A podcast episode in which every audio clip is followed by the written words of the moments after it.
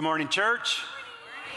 Glad to be back with you. Name is Brandon Ziski, lead pastor. Our heartbeat here is to be a church that is simply all about Jesus.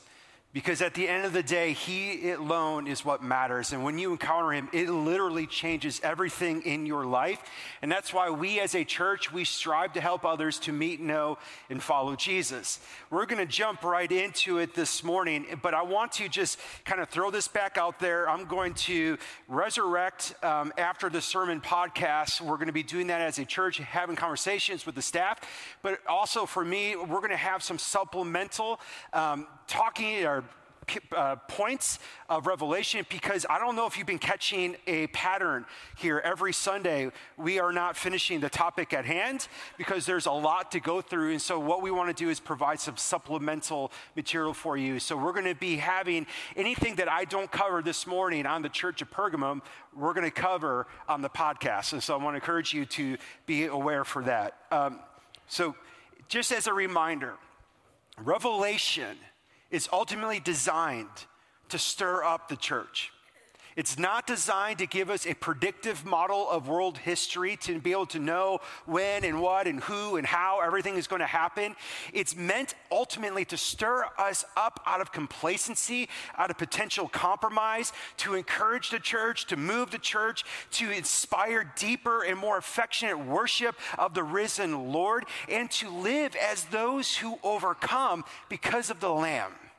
Jesus, as we see over and over in this letter, he is revealing the unseen realities behind the curtain. Revelation is the word apocalypse and not the way we understand apocalypse today, like a zombie invasion. It simply means in the Greek, it's a revealing.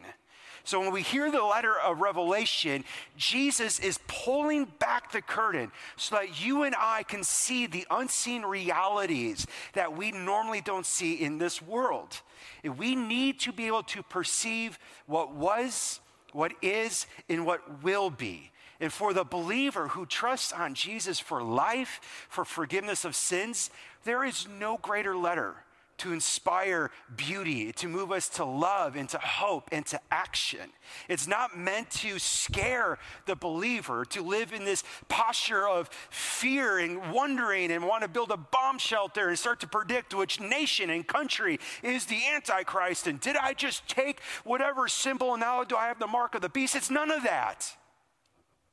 It's meant to inspire greater discipleship. And if it's meant to inspire a greater discipleship, it's meant ultimately to cultivate a heart of worship. So, Revelation, as we've been saying, is not about trying to figure out when things are. It's not about prediction, it's about perception. Do you see what God is doing? Do you see what God is revealing? We also have been saying it, that it's not a book of speculation, but it's a book of discipleship. We're not called be looking at this to get this sense of like when are we going to be raptured out of this world? No, it's meant to stir us up to find ourselves living faithfully in the world that God has placed us in. And what I want to do this morning is to dig into one more. If it's not about prediction, but a perception, if it's not about speculation, about discipleship, I want to add one more layer. It's not about information. Revelation is primarily about worship. It's about worship. And in the context, see, this letter was written in a historical context with seven specific churches in Asia Minor, which we call today Turkey. Those churches existed. This letter was geared towards them, but because of the number seven, we know that the message that was given to these seven churches are applicable for churches of all time. And we know the context. John was exiled because he would not worship Caesar. And the churches in Asia Minor are facing extreme persecution because of their allegiance, because of their loyalty to Jesus.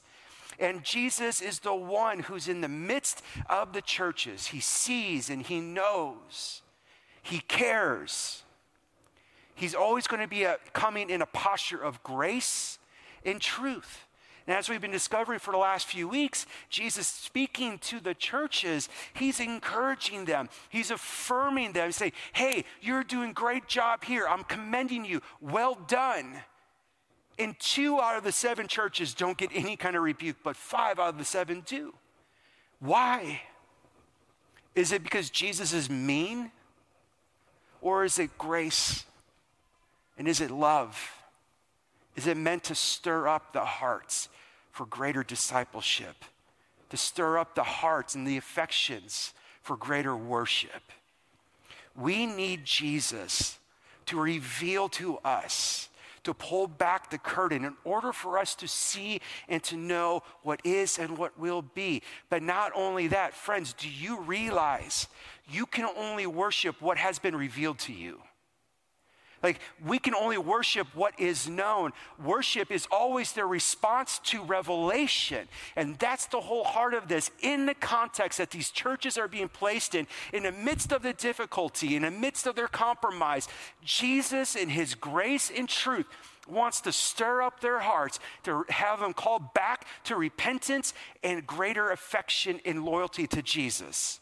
This is a beautiful letter for the church. And so I'm telling you right now, I want you to be honest, and I want you, as best as you can and as courageous as you can, open your heart to the Lord this morning. And I want to ask a question of you personally and of us as a church. What needs to be stirred up in you? Is your heart divided? What lures of our present day Babylon have you succumbed to? As we journey in Revelation, friends, you're going to start to see that Jesus loves so much that he's willing to speak truth. And as we see the characteristic that's shown of the risen Lord in the letter Pergamum is the one whose mouth comes a double edged sword. Swords cut and they can heal. His word is alive and active. When he speaks truth, it's because he loves. And this is what I want us to wrestle with because we're going to be looking at significant compromise in the church and how the church has embraced the way of Babylon without even realizing it. And anytime the church embraces the way of Babylon, here's a sobering reality you are following in the footsteps of the dragon. And the dragon is the devil. Because there's only two options really in this world. You're either following the way of the lamb or you're following the way of the dragon. There is no middle ground. There is no, I'm on the bench, I'm just kind of doing my thing. No, it's you're either following the dragon or you're following the lamb. And that is a difficult, difficult thing to hear. So, what is it in your heart that needs to be stirred up this morning? Jesus was so crystal clear. You cannot serve two masters. You cannot do it. You will be faithful to one and you will be unfaithful to the other. But so many of us, we have deceived ourselves into thinking we can do both. And as we see in the text this morning when Mary Ellen read that, I hope there was this little bit of a, are we really going to go there this morning? Are we going to talk about sexual immorality? Are we going to talk about greed? Are we going to talk about politics? Are we going to talk about power structures? Oh, yeah. Yeah, we are. Because it's what God's word is showing us and what our hearts desperately need to hear. Because if we're not careful, friends, listen, Babylon is not just the world we live in, but if we do not remain vigilant in our obedience and our loyalty to Jesus as a church, Babylon creeps into the church.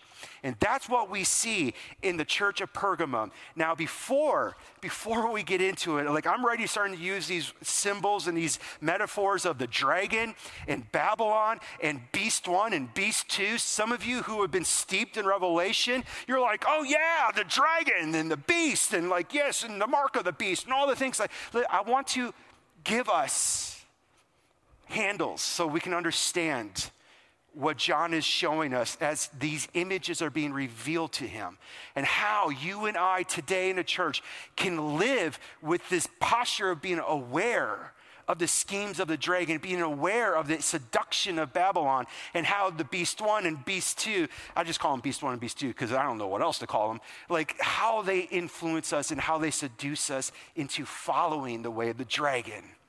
So, first and foremost, I need us to ask the question why doesn't Jesus, in the early parts of this letter, reveal to us the ultimate demise of the dragon? Why doesn't Jesus, in the early part of Revelation, give the church a clear picture of the justice that his kingdom will bring? Especially when the churches of Asia Minor are facing extreme persecution, and when John, the beloved disciple, is exiled on the Isle of Patmos. Like, wouldn't you want to know what God's going to do with evil? But that's not how Jesus sets up Revelation. And that's something that's rather intriguing and challenging for me. And so, like right away in chapter one, like John, he, he sets this whole letter up in a posture of worship right? Revelation 1 5, to the one who loves us, the faithful witness, the firstborn of the dead. And then John goes on, hey, on a Sunday, on the Lord's day, when I was worshiping, I was caught up in the Spirit. It's written in a posture of worship. And all of a sudden, I heard a voice behind me, a voice that was distinct and yet familiar. And when I turned, I saw him. And when I saw him, it was like someone I knew, but totally altogether different because now it's the resurrected Lord, full full of humanity and full of deity, and I fell as though dead. And you see this beautiful picture of Jesus with the, the robe and the sash and the eyes and the feet of bronze and all these things, and he's walking in the midst of his churches.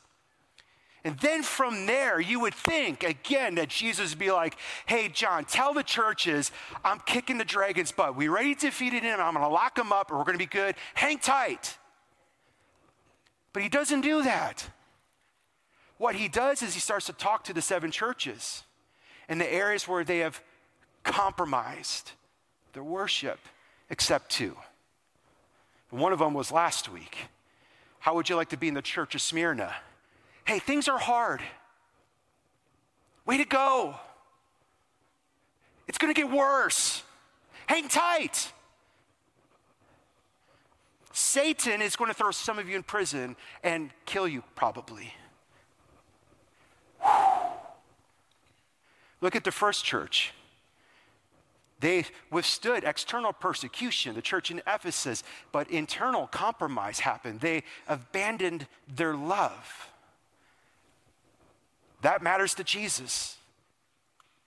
So their loves were out of order. They were doing things, but not out of the posture of love. And Jesus is like, hey, return back to love. And now in the church of Pergamum, we're going to see the same thing. We're going to see the same thing that Ephesus was doing. Hey, great job. You are withstanding persecution, but internal compromise is rampant. And what we're going to see in Pergamum is that they didn't abandon the love per se, they're distorting the truth.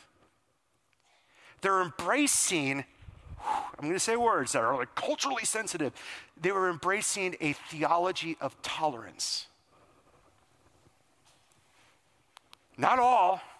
Somewhere, and there were some people in the church that just didn't want to deal with conflict, so they just let them do their thing. While in the church, compromise was happening. And Jesus comes and he speaks to that. Oh, then you would think after addressing all seven churches, hey, now let's get to the dragon. Let's deal with the dragon. Let's destroy the empire of Babylon. Let's remove the beast. No, what you see next is an open door to the throne room of God. And what you see is cosmic worship at epic proportions. 24 elders represent the 12 tribes of Israel and the 12 apostles. And this is a representation of all of humanity. And they're bowing down before the Lord, casting their crowns before Him. There's four living beasts, and all they're doing is night and day without ceasing worshiping him.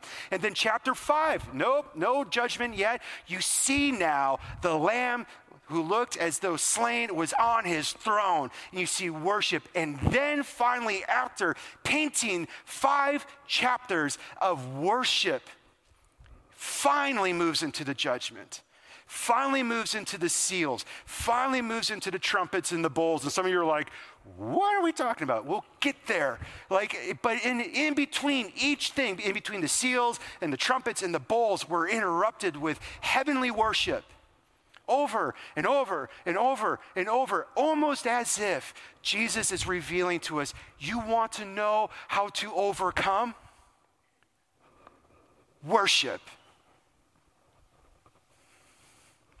It's like the sole spiritual discipline that Revelation gives us and how to remain faithful is worship. And here's the thing you're going to worship. There is not one person in this room who is not worshiping. Not one.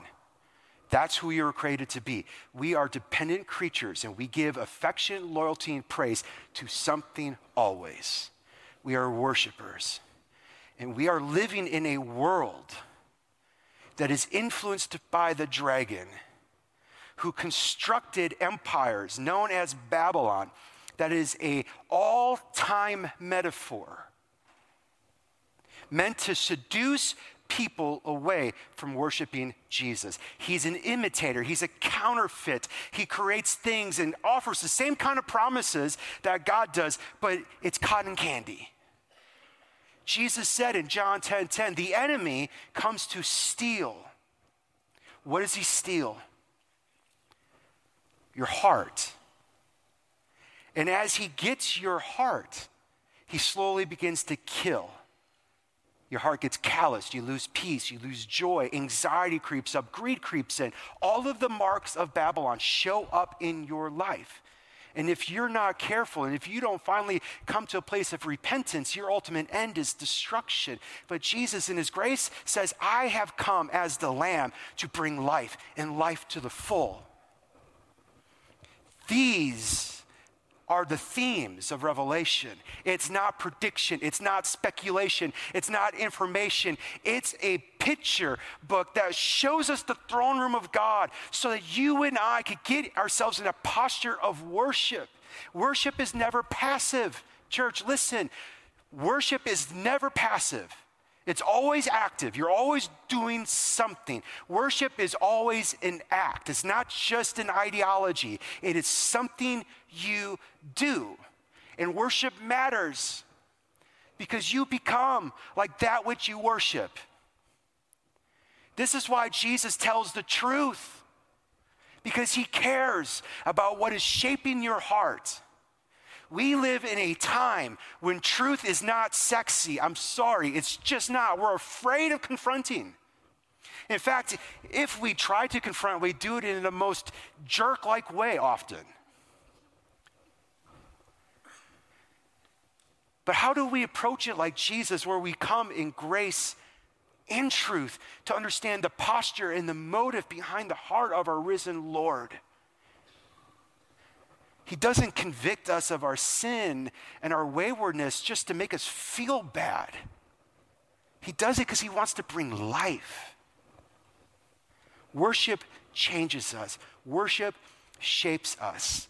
Worship is always something that's active, that moves into an expression. And some of the expressions that we see in Revelation are so telling bowing down bowing down, casting crowns. Everything that I thought I earned, all of my achievements, my self importance, all of the things I want to attain in my life, I'm casting my crown at his feet. You see people encircling the throne of the Lamb constantly. And why is that important? That means that people who are loyal to the Lamb are constantly focusing on where Jesus is. He's on the throne. We're focusing on the fact that He is all powerful, He's all knowing, He has all authority. But not just that, because what we'll see in Revelation 4 is oh my goodness, when we look at the throne, we see beauty like never before we stand. They're standing in awe, in silence. Just beautiful pictures. There's music, all sorts of music in Revelation. You think we repeat phrases? They never cease saying holy. And friends, neither would we if we saw him. We get a little weary, like, oh, we're saying the same thing. How many minutes now? Are you seeing him? You see how Babylon can creep in? This is tough stuff. And the uttering of the amen, so be it. Worship is important. In church, Paul says in 2 Corinthians chapter 2, verse 11, I love what he says here. We should not be outwitted by Satan. We are not unaware of his schemes. We are not ignorant of his designs. How does the dragon come against the people of God? Let's look at now Revelation chapter 2, verse 12 through 13. Write to the angel of the church in Pergamum. Thus says the one who has the sharp double edged sword. Like, this is beautiful because right here, if you were just to like note, just write down Hebrews 4 you can go there where it says that like the word of God is alive and active, sharper than any double-edged sword. It's a sharp double-edged sword, and it comes and it pierces, it cuts right to the heart of the matter. I know where you live. Like that's it's meant to be encouraging, not like he's creeping and stalking. He's like, I know where you live. I understand what you're facing. I know the culture that's coming at you. I know how you're standing and how you remain loyal, but I also know what's happening within the church where Satan's throne is. Now, this, I'm going to come back to this, but this is not literal. Like Satan's camp is not set up in Pergamum. This is a re- reference to um, the emperor cult. The first temple where Caesar was worshiped was given uh, Pergamum was given the ability to build it. So the first time Caesar was worshipped was in Pergamum, which is known as Satan's throne. But not only that, now I'm going off on a tangent. When you come into Pergamum, you would see up on the rock would, would be this massive temple to Zeus. And at the altar of Zeus would be what is front and center. It would say, Zeus is Soter, or Zeus is Savior. It was like, oh, here's the throne of Satan because the feet of Zeus, get this, was a serpent. Oh, it wasn't, this isn't just accidental, friends. This, this is highly intentional of the dragon. Yet you are holding on to my name and did not deny your faith in me, even in the days of Antipas, my faithful witness, who was put to death among you, where Satan lives. What Jesus is saying to the church in Pergamum was hey, when the pressure was there, when the persecution was fierce, you stood your ground. And by implication, it's saying it's not as intense right now. The persecution isn't as heavy as it once was. He's saying, pleased with you, way to go. But this is fascinating because we've seen this now a few times the mention of Satan. Now, I want for us to understand the significance of Babylon because that is the world we live in. Babylon is not just the literal Old Testament Babylon. Babylon was Rome. Babylon is essentially any nation that props itself up as the superior power. And I think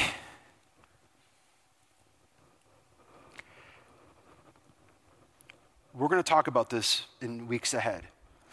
But I think it's arrogant for the American church to think that it can't be Babylon. Because oftentimes in dispensational thinking, we go, oh, China's Babylon, Russia's Babylon, Iran is Babylon. They're Babylon, but not us. And, and, and we got to be careful on that because God's kingdom is never going to be attached to any government, ever. And when we start to make God's kingdom attached to a government, we're actually being influenced by Babylon. Because that's what they want. They want state sanctioned type of religion. So they can control the power and the manipulation of people's hearts and minds. More to be said on that down the road. But here, I want to give you right now are seven attributes of Babylon given in Revelation 7 through 8. And I just want to walk this through for us as we will see this play out in Pergamum. First attribute of Babylon is they're anti God. And when I say they're anti God, it's not explicit always. It's very much of saying, hey, man is superior, essentially right? Worship of Roman emperors. In the church here in Revelation, that was very clear. It's very anti God. In fact, you can have your own private faith as long as you don't say Jesus is exclusively Lord. Then we have a problem. Today, in our culture, it's regu- radical secular, secularism, it's hu- humanism there's like the absolute truth claims to say that Jesus is the only way, all these types of things. It's very anti God. Greed is another attribute of Babylon. Did you know that? We will see this in Revelation 17 18. Greed. It's the desire for greater affluence, greater wealth, it's excess luxury, it's opulence. It's that hidden notion. It's right. It, maybe it's not like extremely overt, but it's like we get seduced into, I gotta have more, I gotta have more, I gotta have more, to the degree that you are willing to justify behaviors and actions in order to attain more. That's an attribute of Babylon. Rome, massive, massive. Another attribute of Babylon, it's murderous. They, they don't really ultimately care about human life. Pax Romana, the peace of Rome. Well, how did they achieve the peace of the world? Well, through dominance and execution and oppression. As long as you surrender to the sword of Rome, there's peace. Image, the power and the glory and the splendor of Rome, shown in all of its architectural feats and its monuments and its things, that that grand narrative that Rome is the eternal empire of the world and Caesar is Lord, all of those narratives and all of those values trickle down into individual lives in the culture of Rome. It's the same thing when we start thinking about our own self status and my own persona and my own identity. Anything, any pursuit of image apart from the image of God is an attribute of Babylon. Militaristic, boasting in its military might and confidence, finds its absolute security in the strength of its army. Over and over, we see this about Rome, and also it's economically exploitative. It's like it will, it will enslave people. It doesn't matter as long as they can bring in all the money. And last and certainly not, least is it's arrogant. In what we see, for instance, in Revelation 18 7, Rome turned its arrogance into virtue. That's not the verse, but it says, In her heart she boasts, I sit as enthroned as a queen. I am not a widow, and I will never mourn. Rome will last forever. It's the same thing that was said of Babylon in the Old Testament, Isaiah 47 7. You said, I am forever the eternal queen, and there is none besides me. I will never be a widow or suffer the loss of children. Arrogance in Babylon will always start at the very top of its power structure. This is fascinating because this is the world humanity lives in is not isolated to any one nation. Anywhere where the dragon has influence, he will prop up some sort of government structure, power structure, religious structure that's called Babylon, and then he will prop up two folks called Beast One and Beast Two to influence and to come against the church. It's very systemic. And so, we as the church, when we look at these seven churches, God is trying to help us to become aware of the schemes of the enemy, of how he comes in to the church and how he can influence the church. Why am I bringing this up now? Why am I bringing this up now? Jesus was stirring up these churches so that they can learn how to see Babylon was impacting them and influencing them. This is why Jesus needs to stir up the church today, so that you and I can be aware of how Babylon is influencing us and impacting us today. Because this is ultimately about worship, it's about faithful discipleship in this world. And if he cannot, if the dragon cannot mess with us from an external persecution angle, he will begin to meddle on the inside of the church by bringing concepts of Babylon within the flock. And there's three ways in how he does that by stealing our love. That was the church of Ephesus. Disordered loves. Anytime our affection for something else is greater than it is for Jesus, friends, call it what it is idolatry. It's the way of the dragon. That's the influence of Babylon. Second, distorted truth. When we start to pick and choose what parts of Scripture we'll believe and hold on to, and what's for today and what's not for today, and what, what holds valid today and what doesn't hold valid today. And uh, is it guidance or is it absolute? All those types of things. And how will we engage with it? Will, will we just like hear it and be like, oh, that's great? Or will we be like the wise and faithful one who builds his life upon the Word of God? Right? And so the church of Pergamum they didn't. They allowed distortion to come on in. And last and certainly not least, where we see the influence of Babylon is corrupted worship. Corrupted worship, where it's about anything and everything but the Lamb. When we make things about other things, it's corrupted worship.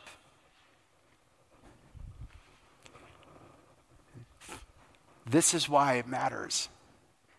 So I'm asking you to reflect on your heart. What is the Lord stirring in your heart? Like, what areas of Babylon have maybe influenced you or affected you? But like Austin Oaks Church, like we need to ask that question as a church too. Like, what is it that we need to be stirred up from? Is it like, has our love grown cold as we as a church? Have we abandoned the love we had at first? Have we as a church, like, have we like picked and choose what scriptures we're going to believe in? Or is our worship corrupted?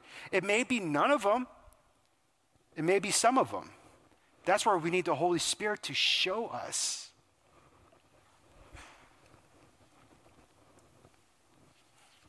The battle in Pergamum was a battle of thought. It was a battle of the mind. It was the battle of truth. John Stott, he writes this in relation to this specific letter to the church, here a pitched battle was being fought in which the soldiers were not men, but ideas. And there were two different ideas that were entering into the church the teaching of Balaam and the teaching of the Nicolaitans. And they were both dangerous. And ironically, they are still both prevalent in the church of Jesus Christ. Pergamum was a significant city of idolatry. It, it was a very highly educated city. It, it, it, boasted of one of the largest libraries where it had over 200,000 scrolls in there. So it was deep thinkers deep, deep thinkers. They loved philosophy. They loved to talk about all sorts of ideas. But also, at the same time, there was Caesar worship, but there was two, like two other temples that had great significance. One I already talked about, which was Zeus.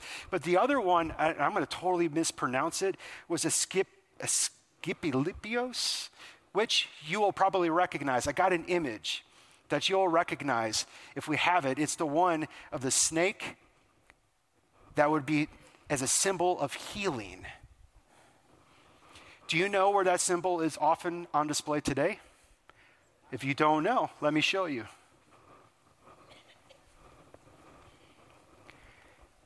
It's fascinating. I, they worshiped the serpent. And it's the same image of Moses back in Numbers. If you remember when they were bitten by the snakes, and all of a sudden God's like, You put the snake on, the, on this cross, and if you look to it, right, you'll be healed.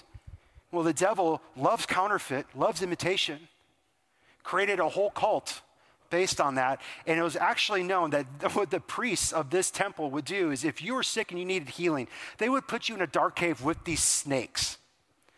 And if you got bit by one, what they would say is you were bitten by the gods and you will be healed. Which is also where you start to make the connection, okay, of the Gospels that talks about snake handling. Okay, just that was for trivia. But like, it's fascinating. This is the culture that they're in. And they were being pushed against and they were withholding from the outside. But what ended up happening was this slow and subtle compromise on the inside. It was a battle of truth. It was a battle of truth, which is why God says, listen, if you do not repent, if you do not repent, as we see, he's like, I'm going to come quickly and fight against them with the sword of my mouth. With the word of God, I will come and I will expose their lies with judgment and truth. Repent, because the word of God is alive and active. Jesus sounds kind of mean, doesn't he? Right? He's like, hey, if you don't repent, I'm going to come and I'm going to take down my church. And it sounds like, wow, he's very intolerant, especially in a day like we live in where tolerance is exalted as a great virtue. Like, why does Jesus seem so passionately intolerant? It is a simple answer because he loves truth. And because he loves truth, he loves you and he wants you to know the truth because the truth is what sets you free. John 8 32. Anytime we believe in lies, we are enslaved.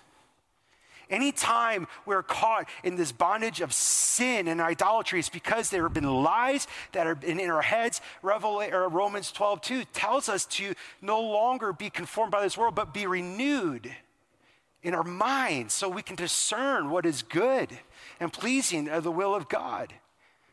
Now, the teachings of Balaam Friends, the teachings of Balaam. You can go back to Numbers, just you can write this down in your notes, Numbers 22 through 25. And what we see is that a king was trying to convince Balaam to curse the Israelites, but he tried and he couldn't. And so then he came up with a scheme and he told them, he's like, hey, listen, introduce pagan women to them and they'll commit sexual morality with them, and that will slowly compromise them. And that's exactly what happened. Sexual sin became a stumbling block to the nation of Israel.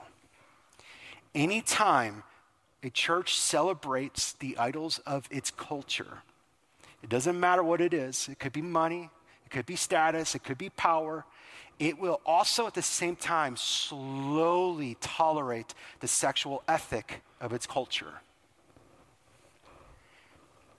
And, and I know because the hot topics in the culture today is diff- specifically dealing with like transgender and sexual identity and LGBT and all that kind of stuff. But listen, this isn't just about that. This is also dealing with like the lust of the eyes this is also dealing with cohabitation and sex before marriage, where scripture says, let there not even be a hint of sexual immorality amongst you.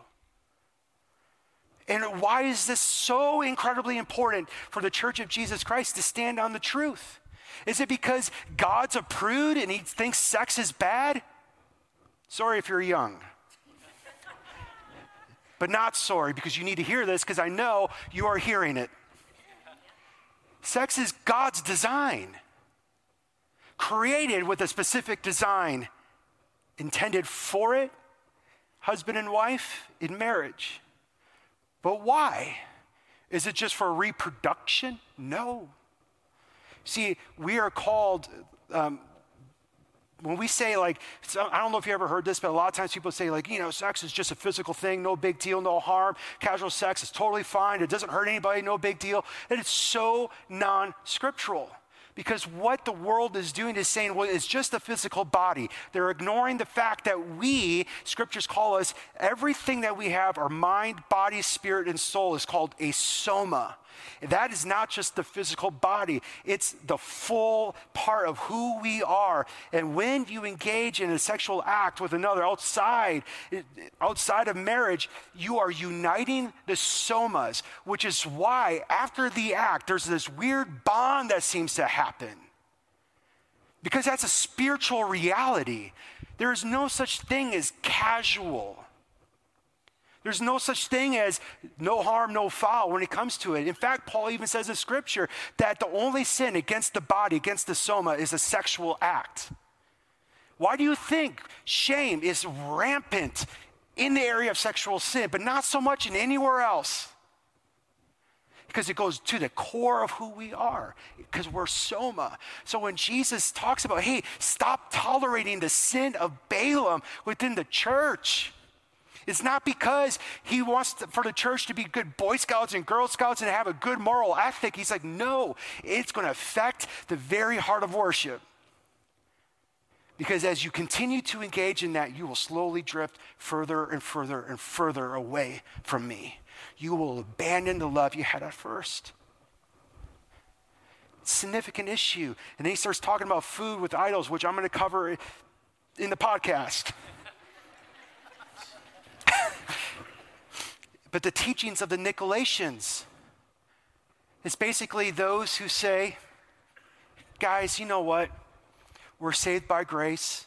Jesus loves us. No big deal. Sin away.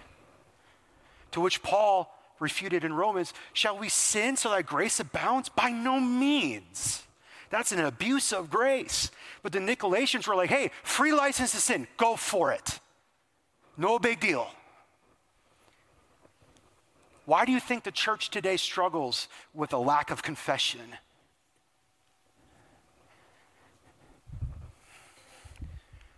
That's the teaching of the Nicolaitans. We don't want to. We don't want to admit it. We don't want to see it. We don't want to bring things into the light. Oh, come on, it's old fashioned. Really? This is a battle of truth. And it's not because he's trying to guilt or shame us or make us feel bad and just be sticks in the mud. He's like, no, this is about worship. You want life? You want freedom? You want joy? I it made a way for it.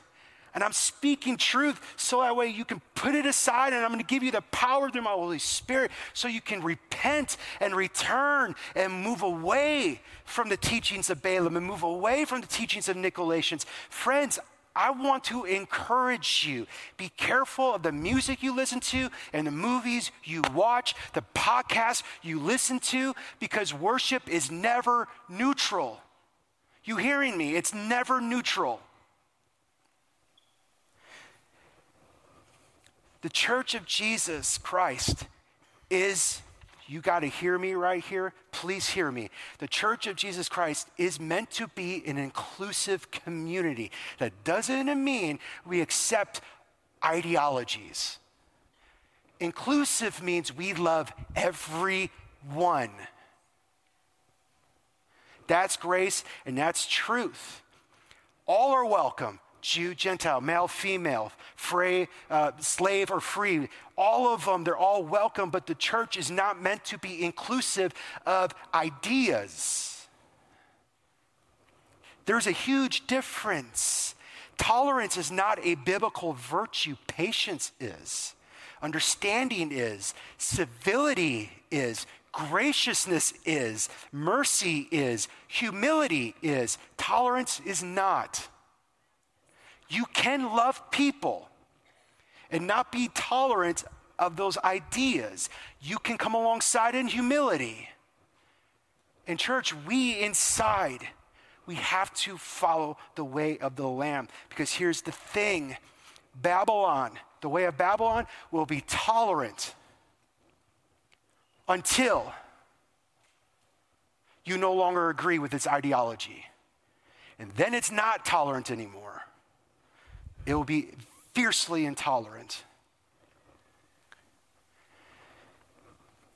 So, church, there's a beautiful promise. I, This is hard to be on time. There's a beautiful promise, and I want you to see this. Let anyone who have ears to hear listen. Not just like, oh, that was great information.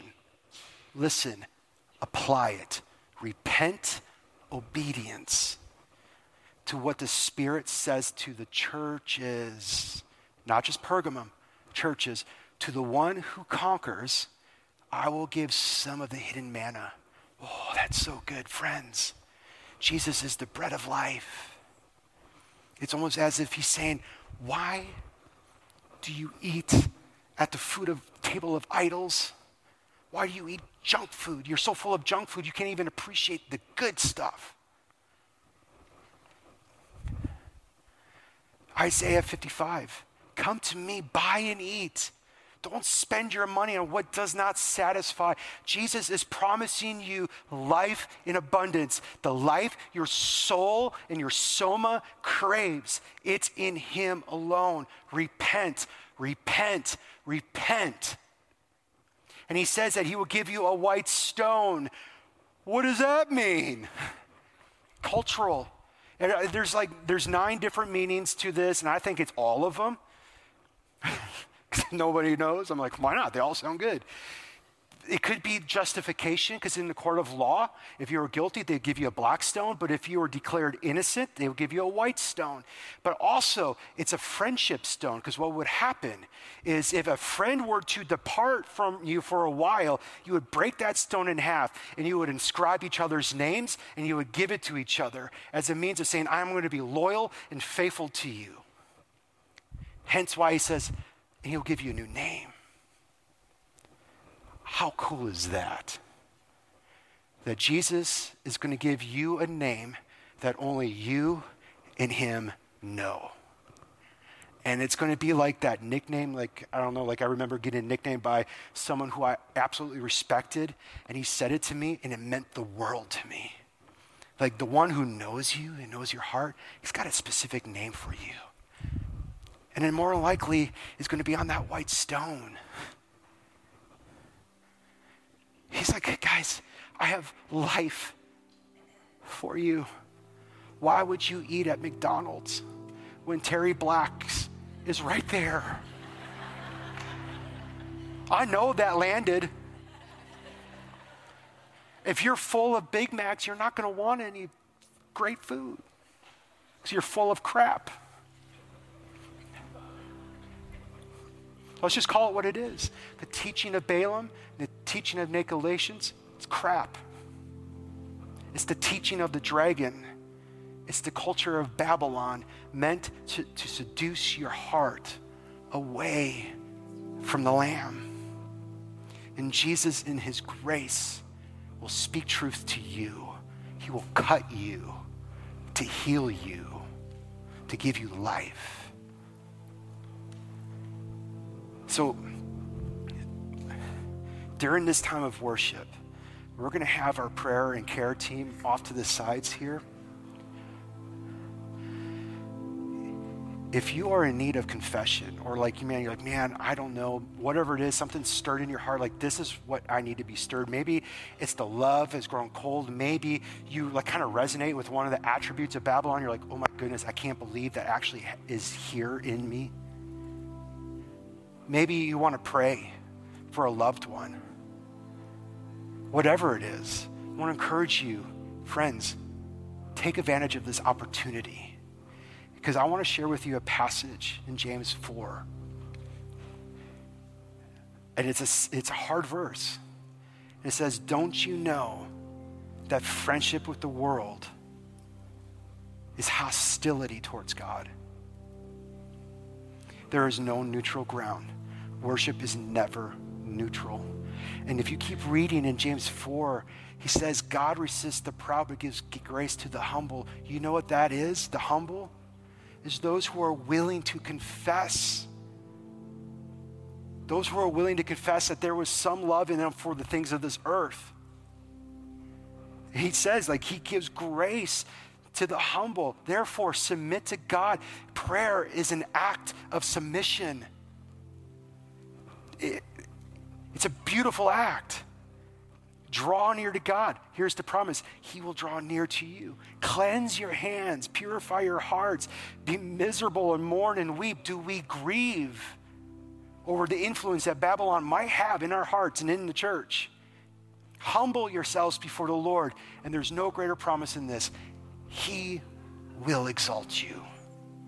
You come in humility and brokenness, and the way I picture this exaltation is Him coming down picking up underneath your chin, moving you so you can connect eyes with Him. I love you. I've given you a white stone, and I got a name for you. And it's far more beautiful than anything this world can offer. So, Jesus, I ask that you would just move and minister to our hearts. Speak to us. Move in our hearts now. In Jesus' name. Amen. And I'm going to ask the prayer care team to come on up.